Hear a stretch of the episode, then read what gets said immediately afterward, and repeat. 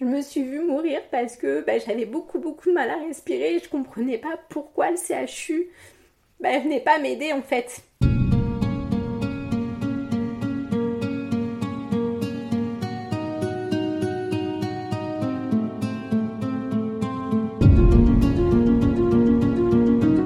Le Covid-19 serait-il donc une simple grippette? Une maladie certes invalidante, mais dont on se remet après quelques jours de repos. Je suis Laurent Gaudens, journaliste à la Nouvelle République et Centre Presse. Avec ce podcast, dans l'œil du coronavirus, je vais vous raconter au jour le jour la vie au temps de la pandémie et l'impact qu'elle a sur notre quotidien, entre Poitiers, mon lieu de travail, et Châtellerault, mon domicile. Je l'avoue, je comprends difficilement cette discussion autour de la dangerosité supposée ou réelle du coronavirus. Plus de 30 000 morts, ça n'est donc pas assez pour s'en convaincre. Le port du masque pourrait être dispensable et les interdictions de regroupement inutiles. Malheureusement, pour beaucoup de ceux qui le pensent, il n'est plus temps de discuter et les journalistes, dont je fais partie, sont forcément orientés dans leurs propos. Donc ce qui va suivre ne changera probablement pas leur point de vue. Mais si vous faites partie de ceux qui doutent encore, qui pensent que peut-être on ne prend pas suffisamment de précautions en ce moment, consacrez quelques minutes à écouter le témoignage de Gwen Treuil, habitante de Saint-Benoît, à côté de Poitiers. Elle nous raconte l'enfer qu'elle vit depuis plus de six mois. Vous avez été malade? Racontez-moi un peu comment ça s'est passé euh, au début. Alors, on est en mars, hein, ouais, ça? on est le 23 mars. J'ai mal à la tête et j'ai de la fièvre. Euh, alors, euh, pour rire, je dirais, tu vas voir, je vais avoir attrapé le, le, le virus, alors que c'est pas du tout ce à quoi je m'attendais. Mais si. Euh, j'ai enchaîné tous les symptômes, les uns après les autres. Euh, j'ai le- mon petit post-it qui m'aide à. euh, donc j'ai eu 7 jours de fièvre, 8, 7 jours de maux de tête intenses, H24, mal à la tête, fébrile, mais vraiment à trembler, à avoir froid, mais être glacée et pas pouvoir me réchauffer. Après, j'ai commencé à avoir une détresse respiratoire, donc ça a été le premier appel auprès du SAMU en disant bah, ça va pas du tout, j'ai mal au thorax. Ça, c'était au bout de combien de temps, ça C'était au bout de 5 jours. Ah oui. C'était le 28 euh, mars que j'ai appelé le SAMU en disant ça va pas du tout. J'ai beaucoup de mal à respirer, ce qui est encore le cas cependant. Euh, je suis essoufflée toujours. Euh, j'ai mal au thorax euh, et je commençais à tousser en plus. Le médecin du SAMU m'a orienté vers un médecin de garde. C'était le samedi 28 Et mars. pourtant, vous êtes jeune, là, vous avez quel âge Tout à fait. Bah, à l'époque, j'avais 38 ans. D'accord. J'ai eu 39 Et depuis. vous, et vous avez identifié comment vous avez pu euh, l'attraper ou pas? Bah non, Non. absolument Aucune pas. idée Non, ça peut être euh, au travail, ça peut être chez le médecin parce que mon petit garçon a fait une bronchiolite juste avant et euh, bah, je suis allée chez le médecin avec lui, forcément. Euh, ça peut être partout, en fait, ça peut être à Leclerc, euh, je sais pas. Je sais pas du tout où j'ai pu l'attraper. Donc après, bah, j'ai enchaîné, j'ai une gêne respiratoire, j'ai eu un pot au thorax, j'ai eu des douleurs thoraciques. Donc tout ça, c'était à l'hôpital, là ou, euh, Ça s'est fait comment, là? Non, j'ai jamais été hospitalisée. Jamais hospitalisé mais, J'ai appelé, euh, c'est simple, durant tous mes symptômes, parce que ça s'est enchaîné, hein, perte de goût, de l'odorat, de l'audition aussi, sur l'oreille gauche. Euh, ça a duré entre 10 et 15 jours à chaque fois, les symptômes. Enfin, euh, et à chaque fois, j'avais de nouveau une, une détresse respiratoire. Vraiment beaucoup de mal à respirer. Je m'étouffais avec mes sécrétions. J'avais un poids, ça me faisait vraiment un poids, comme si j'avais un tablier de plomb sur la poitrine. Et j'ai appelé le SAMU, euh, ben, je l'ai appelé quatre fois en fait. Et à chaque fois, on m'a laissé chez moi. Il n'y a pas quelqu'un qui s'est dit, là, il faut peut-être Alors l'hospitaliser si, au bout, euh, ben, euh, le 23 avril, euh, quand j'ai rappelé, en plus je toussais tellement, je toussais puis j'avais une douleur sous la, au niveau des côtes, euh, en disant euh, ça va pas du tout, puis elle l'entendait de toute manière parce que j'arrivais même pas à prendre ma respiration. Euh, ils ont enfin déployé une ambulance, donc le SAMU est venu chez moi. Ils Donc ça, c'était la quatrième fois? Oui, Ouais. c'est ça, au bout de la quatrième fois. Euh, on est resté 45 minutes devant chez moi, là, dans l'ambulance. Donc, ils ont fait les, les premiers examens. On m'a envoyé à l'hôpital. Donc, on a suivi le cheminement Covid, hein, forcément. Et de là, je suis restée toute seule dans un box. Euh, on m'a fait une prise de sang au bout de 4-5 Donc c'est aux heures. urgences, ça, en fait Oui, hein tout à Ou fait. ça chute Poitiers hein, Oui. Ouais. Et au bout de 4-5 heures, on m'explique que euh, ma prise de sang n'est pas bonne, euh, qu'on soupçonne, euh, en plus du Covid, de la pneumopathie surinfectée, parce que j'avais une pneumopathie surinfectée en plus, j'étais sous antibiotiques. on me dit qu'on me soupçonne une embolie pulmonaire. Voilà. Qui serait en lien certainement avec les douleurs thoraciques que j'avais à ce moment-là. Enfin, et bah, on me prépare pour passer un angioscan et en fait on vient me revoir en me disant bah non madame, le radiologue refuse de vous passer l'examen sous prétexte prétexte pardon qu'il y a 10 ans j'avais fait une réaction allergique euh, j'avais vu des plaques rouges après une injection de produit de contraste. Euh, c'était le prétexte parce qu'on m'a clairement fait comprendre que voilà Covid il fallait euh, tout préparer il était 21h et que c'était embêtant. Donc on m'a laissé ressortir chez moi d'accord donc je suis rentrée chez moi avec une suspicion d'embolie pulmonaire toujours les, mêmes symptômes bah, faibles à tousser beaucoup avoir beaucoup de mal à respirer donc le lendemain. vous aviez des antécédents euh, médicaux euh, non, pas. pas euh, j'ai une maladie génétique rare, mais c'est pas du tout en lien avec les symptômes du Covid. Enfin, donc non, en soi, il n'y avait pas de raison que je sois vulnérable en fait. Mmh. Et donc le lendemain, je suis revenue au CHU pour passer cette scintigraphie pulmonaire pour la suspicion d'embolie pulmonaire. Et on m'a dit non, vous n'avez pas d'embolie pulmonaire, par contre, vous avez des plages de verre dépoli donc c'est euh, bah, le Covid sur les poumons. Donc c'est grâce à l'examen euh, bah, radiologique, enfin euh, la, scintigraphie pulmonaire, qu'ils ont vu que... parce que j'avais pas été testée. Hein. D'accord. Ça veut dire que durant tout ce temps, plus d'un mois là en fait. Ah oui, oui, c'était plus d'un mois. Vous avez vécu un peu normalement malgré tout Vous n'avez pas pris plus de précautions que ça Alors si, moi j'étais, bah, on était déjà confinés quoi qu'il arrive, mais je suis restée confinée en confinement chez moi en fait. D'accord. Euh... Vous n'alliez pas faire les courses euh, Ah non, bah non, de manière, euh, je pouvais pas me lever, j'étais extrêmement faible, je dormais 20 heures par jour. Ah oui. 20 heures, j'étais euh, complètement bah, sans force, mais vraiment, je, si je me levais, je faisais des malaises parce que j'avais plus du tout de force. Et, et même, je toussais tellement que de toute manière, enfin. Ma, vie a été modifiée pendant deux mois, pendant ces deux mois où j'ai toussé H24, où je crachais par la bouche et par le nez toutes ces sécrétions qui étaient épaisses, colorées, et dures en plus, c'était très dur comme sécrétion, c'est pas juste un filet de morve, euh, c'est vraiment euh, des choses épaisses euh, qui avaient du mal en plus à, sortir, enfin, je m'étouffais H24. Et j'étais, bah, ma position, enfin, je dormais sur le canapé, assise, pour éviter de contaminer mon conjoint, enfin, alors la nuit, je montais quand même parce qu'il fallait qu'il me surveille, parce qu'il s'inquiétait beaucoup. Euh, parce que ben, je suffoquais en fait, donc je cherchais ma respiration, puis en même temps bah, je toussais, c'était un, enfin, un enfer. Un enfer. Donc là, votre conjoint, vous avez combien d'enfants Deux. Deux enfants? Oui. Vous avez pris des dispositions particulières euh, Mais Non, parce qu'on n'avait pas le droit au masque. On a demandé à avoir des masques, il est allé à la pharmacie plusieurs fois pour mes traitements. Euh, parce que j'étais sous doliprane et sous codéine lorsque les douleurs thoraciques étaient trop fortes. C'est ce que le SAMU par téléphone disait aux médecins aussi. Parce que mon médecin traitant a appelé le SAMU en leur disant ma patiente ne va pas bien du tout. Euh, et le SAMU leur a dit bah, donnez-lui de la codéine pendant deux jours, ça va la soulager. Ah oui, oui, sur les douleurs, oui, mais pas sur le reste en fait. Mmh. Et euh, bah, mon, conjoint, il a demandé des masques à la pharmacie en disant bah, ma, ma compagne, elle est malade du Covid. Euh, elle est à la maison, on est là aussi, on nous a simplement dit bah non, vous n'êtes pas personnel médical, donc vous n'avez pas le droit d'avoir de masque. Et là même, euh, donc vous étiez suivi par votre médecin traitant Oui, en visioconsultation tous les 2-3 jours à peu près. Et il ne pouvait pas vous prescrire des, masques Non, parce que même lui, en fait, enfin elle, mon médecin traitant, même ses remplaçants, euh, n'en avaient pas assez pour eux. D'accord. Donc ça, c'est un gros problème. On est malade et on n'avait pas le droit d'avoir de masque. Hum, hum. Et j'étais confinée chez moi. J'étais pas hospitalisée. Donc alors après cette prise en charge par le CHU et le diagnostic, oui. qu'est-ce qui, a changé euh, Donc là vous avez pu bénéficier d'un traitement en particulier non, non? Absolument pas.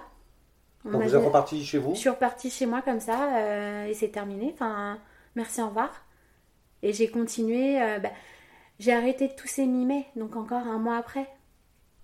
Et j'ai continué à avoir des douleurs thoraciques, j'ai continué, vous euh, voyez, enfin, tout avait été noté. Euh, j'ai, alors, on m'a donné au 23 avril, 27 avril, de la ventoline à prendre trois fois par jour pendant 7 jours. On m'a redonné de la codéine pour les douleurs thoraciques parce que j'avais toujours mal au thorax. C'est le seul traitement que j'ai eu avec euh, la semaine d'antibiotiques pour la pneumopathie surinfectée. C'est le seul traitement que j'ai eu. Alors que je nécessitais des soins à l'hôpital, quoi. C'est ce que ma, pneumologue m'a expliqué, qu'effectivement j'étais un, cas qui aurait dû être hospitalisé. Et je suis restée chez moi plus de 45 jours, même bien tassée, malade, à souffrir et à pas respirer, quoi. Qu'est-ce qu'on dit votre médecin traitant alors au jour d'aujourd'hui, euh, elle a peur pour mon état psychologique parce que ça impacte beaucoup ma vie de famille et même moi ma vie. Enfin, euh, je, suis hypersensible depuis. C'est quelque chose que j'ai du mal à accepter parce que euh, elle m'a confirmé. Alors je, je, lui ai posé une seule question, je lui ai demandé d'y répondre et je lui ai clairement fait comprendre que j'ai me suis vue mourir je me suis vue mourir parce que bah, j'avais beaucoup beaucoup de mal à respirer et je comprenais pas pourquoi le CHU bah, venait pas m'aider en fait. Je me suis sentie oubliée par le CHU, par le SAMU et elle m'a elle m'a clairement fait, enfin elle m'a pas dit effectivement tu as failli mourir, mais elle m'a dit tu m'as énormément inquiétée, j'ai eu très peur pour toi. Et, euh, effectivement, elle confirme que ma vie a été mise en danger, que j'ai, je reviens de loin en fait. Et six mois après, j'ai toujours des séquelles. Et six mois après, c'est encore difficile d'en parler parce que ben, j'ai eu très peur, parce que moi, je me suis vue mourir en fait. J'avais plus de force, je dormais tellement, et puis j'avais mal en fait. Donc c'est, euh, elle s'inquiète beaucoup pour mon état psychologique. Alors je suis suivie par une psychologue. Hein, y je fais en sorte d'aller mieux. Euh, on me demande de reprendre une vie sociale, donc euh, ben, j'essaye de sortir un petit peu. Je, toujours avec l'appréhension de pouvoir rattraper cette saloperie de virus parce que je suis pas immunisée et j'ai pas du tout envie de revivre la même histoire. Parce que malgré tout, malgré tout, là vous n'êtes pas immunisée, non. bien que vous ayez eu. Euh, voilà, ma sérologie est revenue négative, donc euh, bah, je peux le rattraper à n'importe quel moment euh, et partout en fait. Donc voilà, alors je je prends sur moi, j'essaye de, de, retrouver une vie sociale qui est quand même compliquée parce que je vois plus personne en fait je vois plus beaucoup d'amis, j'ai plus trop de contact avec euh, l'extérieur. Euh, cependant, j'ai encore, voilà, j'ai une amie très proche qui, qui, qui, est très présente et qui me fait un peu oublier euh, ce que j'ai vécu pendant, on va dire, deux bons mois, on va dire. Mais oui, voilà, c'est un peu compliqué.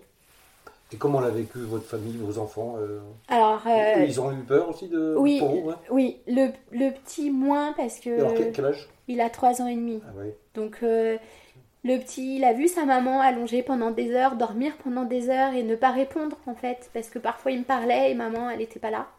Elle était là physiquement, mais elle n'était pas là. Euh, parce que je dormais ou parce que j'avais même pas la force de répondre. Que de toute manière, parler, c'était pas possible. Parce que bah, je toussais tellement que dès que j'ouvrais la bouche, bah, c'était pour cracher des sécrétions ou m'étouffer tout simplement. Donc euh, j'avais plus du tout de contact ni physique parce que je pouvais plus les embrasser ni les câliner et même plus verbal avec eux parce que c'était pas possible. Même mon conjoint, le peu de choses que je pouvais lui dire, euh, eh ben c'était avec la toux. Voilà, la toux, la toux, la toux, la toux. Donc euh, le petit, pendant, pendant mon sommeil, euh, plusieurs fois il se couchait sur maman pour faire la sieste sur moi, même si on, il aurait pas dû, mais c'était l'instinct en fait. Je pense qu'il a senti que à un moment donné, j'étais tellement au plus mal. C'est ce moment-là où je me suis dit, ça y est, je suis en train de mourir de toute manière. Je vais mourir. Et ben, c'est mon, conjoint m'a pris en photo. Euh, le petit s'est allongé sur moi et j'ai même pas bougé d'un cil. En fait, je l'ai même pas senti sur moi. Et il a dormi pendant deux heures sur moi, hein, euh, vraiment collé à moi. Je pense que voilà, c'était sa façon aussi de dire qu'il était présent. Quant au grand euh, qui a 8 ans et demi, lui ça a été compliqué.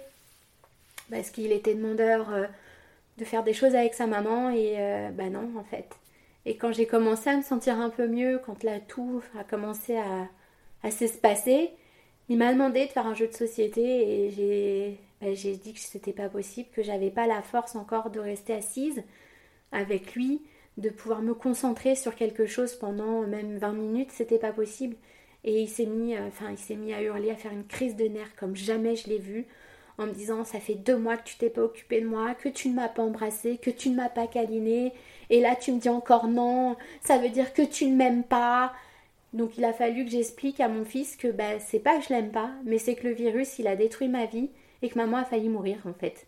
Et donc il faut du temps maman pour se remettre et, euh, ben euh, retrouver une vie qu'on avait d'avant en fait. qui n'est pas encore tout à fait revenu, mais euh, on y travaille. Mais ça doit, être, ça doit être dur de refuser ça à ses enfants. Oui. Bah, surtout quand on, nous dit bah, tu m'aimes pas en fait. Mhm.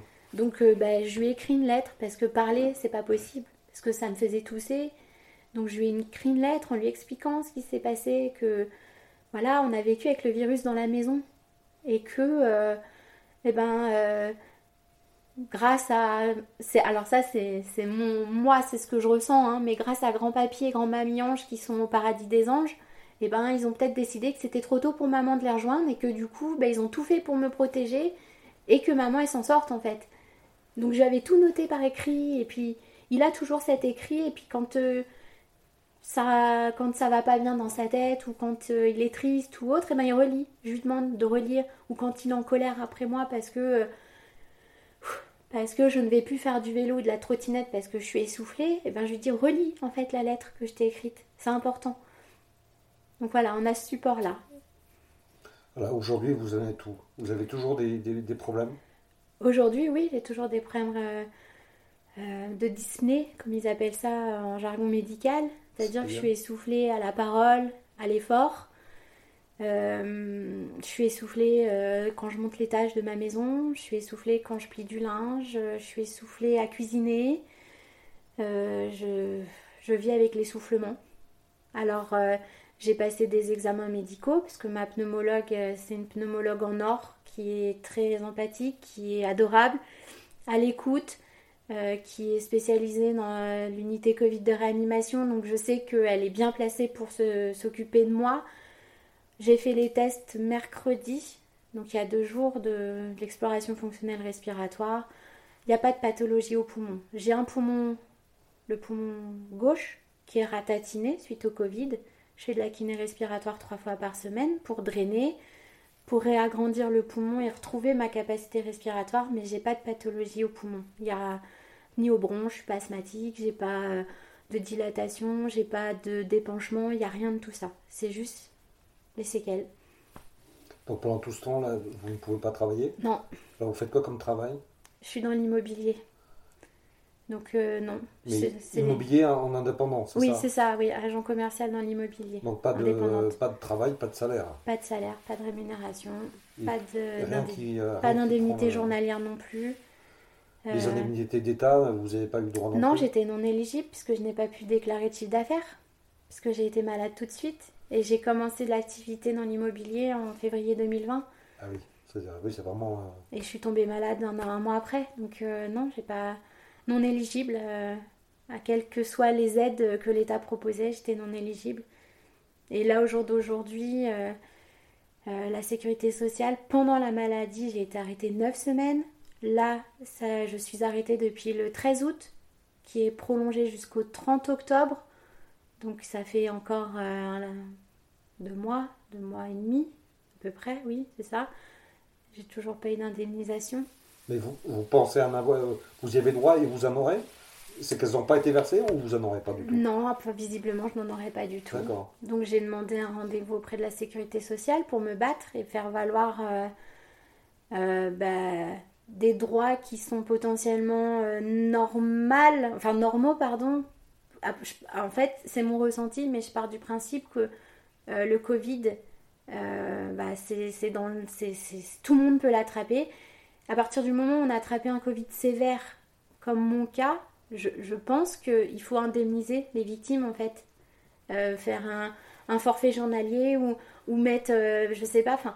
Et je suis en train de me battre pour ça, c'est pour ça que je médiatise, que j'essaye de même.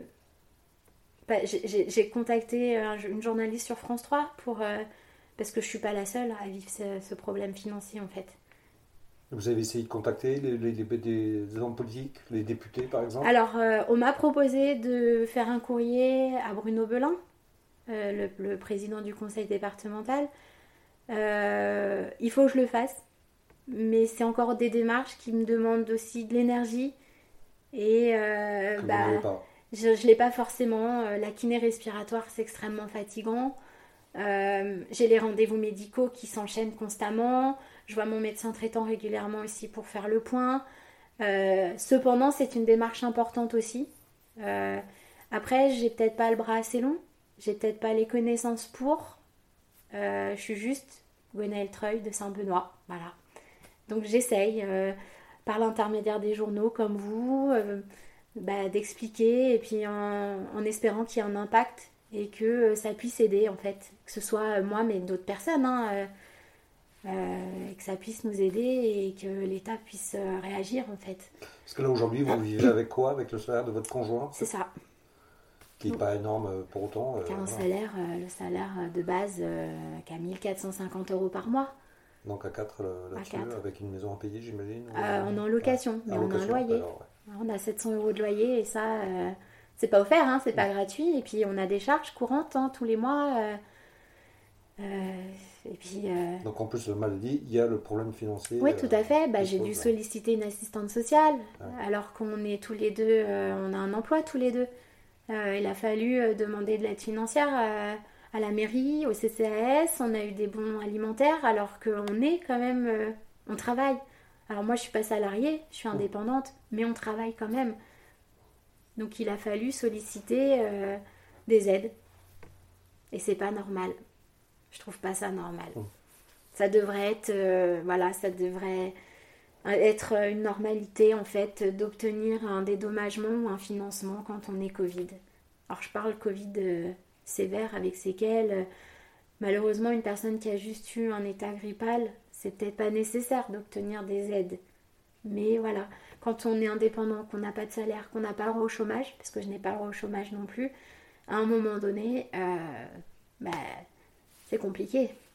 Là, quand vous entendez justement ces plans de 100 milliards, avec euh, là, il y a beaucoup de secteurs qui, reçoivent plein de sous, et vous, vous avez rien, vous dites là, il y a, il y a quand même un problème. Eh ben, je suis en colère. Je suis en colère et je me sens. Euh, eh ben, je me sens oubliée et je me sens bah, toujours exclue. En fait, je, je parle je parce que c'est moi, mais le problème c'est qu'on est plusieurs à être comme ça. Euh, il y a une personne, parce que j'ai un, y a un article qui est sorti dans le 7 à Poitiers également, mercredi, et il y a une personne du CHU qui m'a contacté, qui a euh, appelé la, rédaction du 7 à Poitiers, qui a donné ses coordonnées pour que je la contacte. Et cette personne, elle a également eu le Covid, alors un diagnostic clinique, ce qu'elle m'a expliqué. Et pareil, euh, elle n'a pas de reconnaissance, elle n'a pas une prise en charge normale aussi. Donc c'est pas, c'est pas, c'est pas juste. Donc je, voilà, à travers mes démarches euh, médiatiques ou journalistiques, je ne sais pas comment on peut les appeler, euh, eh ben, je veux que ça fasse bouger les choses en fait. Et que la sécurité sociale fasse quelque chose, tout simplement. Quand vous entendez aujourd'hui certains qui disent que bah, le, coronavirus, c'est qu'une mauvaise grippe, que c'est pas très grave, que eh ben, je barrière. je les maudis parce que, en fait, je trouve ça égoïste de leur part je pense qu'ils n'ont pas été confrontés personnellement à, des gens qui ont été sévèrement touchés par le Covid. Alors euh, chacun a son opinion, hein, chacun est libre de penser et de dire ce qu'il veut. Hein, ça c'est. Mais moi je suis en colère et, et je comprends pas en fait cet égoïsme que les gens peuvent avoir. Alors oui, à la télé on n'entend parler que des décès, on n'entend parler que des gens en réanimation. Euh, moi j'étais un cas de réanimation et on m'a laissé chez moi. Alors oui, je suis vivante, Merci beaucoup. À quel titre? Bah avec des séquelles quoi. Et, euh, et j'ai moins de 50 ans. Parce que c'était ça aussi, on disait que les moins de 50 ans, euh, ils avaient peu de chances de l'attraper, tout comme les enfants. Au jour d'aujourd'hui, on se rend compte que les gens de moins de 50 ans l'attrapent, que des enfants l'attrapent aussi. Donc en fait, personne n'est épargné par le virus. Personne, et il est partout. Alors il ne se voit pas, il ne se sent pas, il ne s'entend pas, mais il est là en fait. Et euh, voyez, même la maîtresse de mon petit garçon de l'école maternelle euh, Yermajoine à Poitiers, Saint-Benoît, pardon, elle était positive au Covid. Donc l'école a fermé pendant une semaine. Donc le virus était juste à côté de chez moi. Et euh, bah, je le côtoyais en fait, puisque je vois la maîtresse de mon petit garçon tous les matins et tous les soirs quand je vais le récupérer à l'école. Alors fort heureusement, euh, je suis toujours masquée, je respecte les distanciations, j'allais pas embrasser la maîtresse non plus, mais la maîtresse de mon petit garçon l'a eu. Bah, donc euh, j'ai eu très peur. Encore une fois, je vis dans la peur. Donc les personnes qui respectent pas ce Covid et qui disent que c'est juste une grippette, oui effectivement ça peut l'être pour certaines personnes, mais pas pour d'autres. Là, quand vous voyez l'épidémie repartir en avant, notamment aussi dans la Vienne, c'est quelque chose que vous craignez là? Oui, tout à fait. Bah oui. Je suis pas immunisée, donc je peux le rattraper. Ou mon conjoint peut l'attraper. Ou bah mes enfants. Puisqu'il y a des cas sur des enfants. Donc euh, oui. Oui, je le crains. Et qu'est-ce qu'il faudrait faire pour vous? Qu'est-ce qu'il faudrait imposer? Euh, alors, j'ai pas la prétention d'exiger ou d'imposer quoi que ce soit, mais je pense que respecter rien que les distanciations sociales, quand je vais en centre-ville euh, et que je vois que les gens respectent rien, que même, même moi, enfin, on vient jusqu'à me bousculer, ça veut dire que voilà, il n'y a pas un mètre entre cette personne qui me bouscule ou même à Leclerc. Enfin, euh, je pense qu'il faut respecter cette distanciation sociale. Masquer, oui. Alors après, il y a du pour et du contre. Le masque toute la journée, euh, ça peut être irritant chez certaines personnes. On respire à nouveau euh, notre CO2, c'est pas forcément bon non plus. Mais je préfère porter un masque pendant 8 heures et me dire bon bah au moins ça protège ma sphère ORL et j'ai moins de risques de le rattraper que de pas porter le masque, d'être libre et puis euh, une semaine après me retrouver en réanimation parce que mes poumons sont de nouveau attaqués en fait.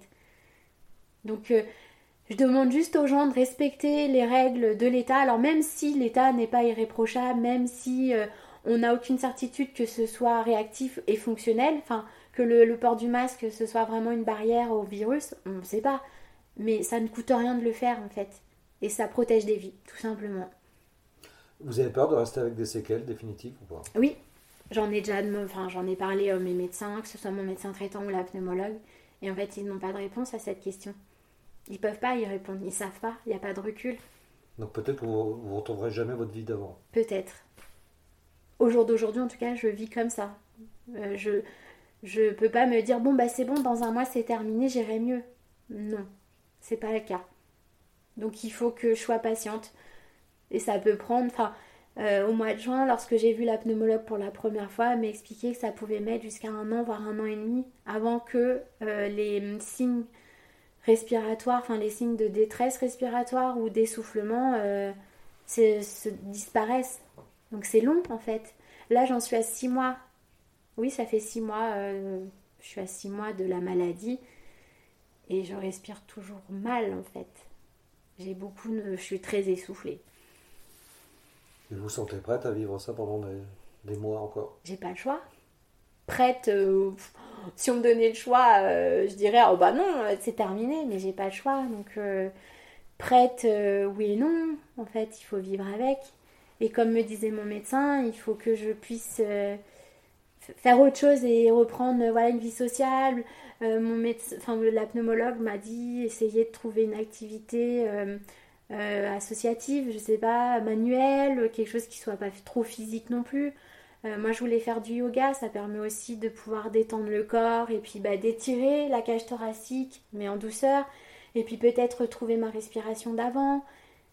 Je voulais m'engager aussi auprès du CHU. Alors, c'est un peu euh, contradictoire ce que je vais dire, mais j'ai envie de m'engager euh, auprès de l'association des enfants malades à l'hôpital pour leur apporter en fait du soutien lire une lire un livre de lecture, une histoire ou un livre à un enfant qui est alité, bah moi ça, alors ça va me demander de l'énergie, je vais être essoufflée, mais au moins ce sera pour la bonne cause en fait. Voilà, je serai fatiguée, essoufflée, mais au moins j'aurai apporté un peu de chaleur à bah, ces petits enfants qui sont à l'hôpital et dont les parents travaillent et ils sont pas présents toute la journée. Moi, voilà, c'est là au jour d'aujourd'hui, c'est ce que j'aimerais. J'en ai parlé avec la pneumologue, il n'y a pas de contre-indication médicale je suis pas contagieuse, ça va être fatigant, donc il faut que je le fasse, euh, voilà, euh, avec euh, mes capacités aussi physiques, mais je veux m'engager auprès du CHU et apporter mon soutien pour l'association des enfants malades. Vous êtes prête à vous battre Coûte que coûte. Même si je suis fatiguée le soir, bah, c'est pas grave. Manière, quoi qu'il en soit, je suis fatiguée. Au moins, ce sera une bonne fatigue. Ce sera une fatigue.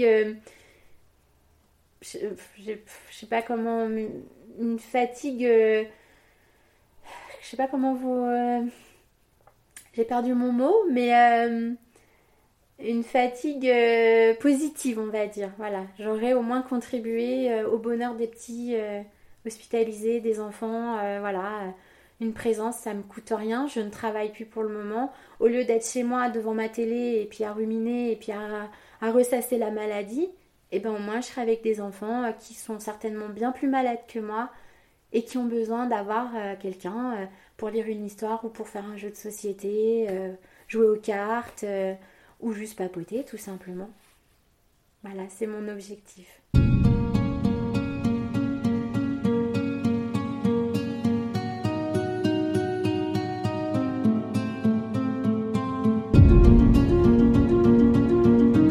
Voilà, c'est terminé pour ce nouvel épisode du podcast Dans l'œil du coronavirus. Si vous l'avez aimé, n'hésitez pas à en parler autour de vous, à le partager sur les réseaux sociaux, à vous abonner sur les plateformes de podcast telles que Spotify et Deezer et à voter pour lui sur Apple Podcast. Ça nous aidera vraiment à continuer. Si vous avez un sujet que vous aimeriez voir développé dans ce podcast, n'hésitez pas à me le transmettre par mail à laurent.gaudens.nr-cp.fr. En attendant, Lavez-vous bien les mains et à très vite.